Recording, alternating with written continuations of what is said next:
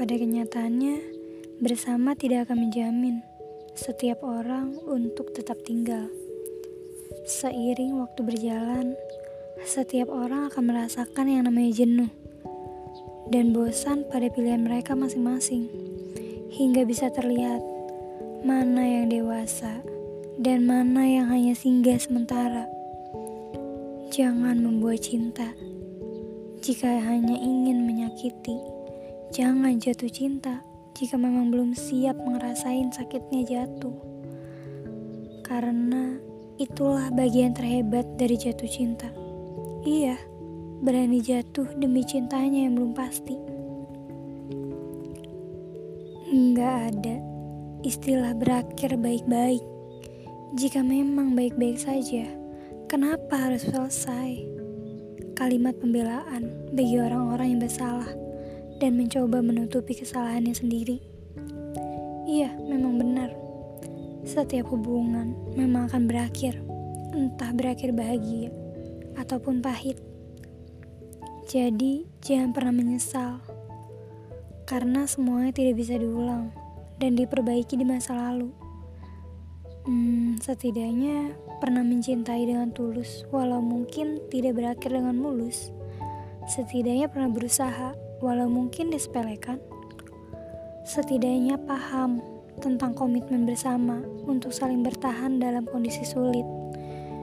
Dan setidaknya setia pada suatu pilihan dengan segala pertanggungjawaban. Entah meninggalkan atau memilih bertahan hingga akhirnya suatu hari sadar. Mungkin dia memang pantas untuk dapat yang lebih baik. Entah orang yang lebih baik atau cerita yang lebih baik. Bukan yang sempurna, karena ketika kita mencari yang sempurna, maka kita akan kehilangan yang terbaik. Suatu saat, entah kapan, akan ada bagian yang sadar bahwa ada yang merasa kehilangan, maka jadilah orang yang berkualitas, yang bisa memberi arti dalam suatu hubungan, yang mampu memberikan kenangan, yang mampu bangkit ketika harus jatuh berkali-kali, yang mampu memaafkan secara perlahan, atau bahkan yang dan ikhlas memberikan kesempatan kedua. Jika ditakdirkan. Karena kita tidak tahu setelah ia menyakitinya, apakah setelah semua yang terjadi, dia masih orang yang sama? Seseorang yang dulunya pernah menghiasi hidupku, kini begitu terasa asing. Semuanya telah berubah, hingga aku memutuskan membuang lembaran saat bersamanya dan mulai membuka lembaran yang baru. Meskipun aku tahu itu sangat sulit. Keterbiasaan ini membuatku lupa jika hari itu adalah bukanlah hari yang singkat. Dan aku tak sadar jika pada hari itu adalah hari terakhir aku bertemu dengannya. Iya, penyesalan memang selalu datang di saat terakhir. Aku menyesal pernah menyia-nyiakannya. Sekarang, kita hanya berjalan di waktu yang sama, kehidupan yang sama, namun dengan perjalanan dan cerita yang berbeda. Iya, aku mungkin masih mengharapkanmu, tapi kurasa kamu terlalu asik dengan duniamu. Hingga di tengah perjalanan, aku putus asa dan tidak mau bergerak lagi. Rasanya tidak mau merasakan cinta ke siapa pun hanya karena satu cinta yang gagal. Maaf, aku terlalu perasa. Kamu tidak.